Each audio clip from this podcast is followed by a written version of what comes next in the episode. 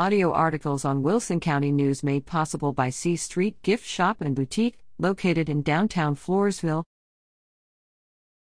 FID Veterans Day ceremony is November 11th. Veterans and their families are cordially invited to the annual Floresville Independent School District Veterans Day ceremony on Thursday, November 11th.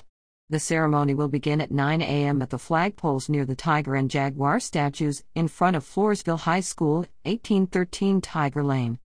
For more information, contact Lieutenant Colonel John Swift at jswift1 at fid.us or call 830 393 5300. Join us as we honor the men and women of the U.S. military. Their courage, hard work, and sacrifice are the backbone of our nation, protecting freedom, liberty, justice, and all we hold dear.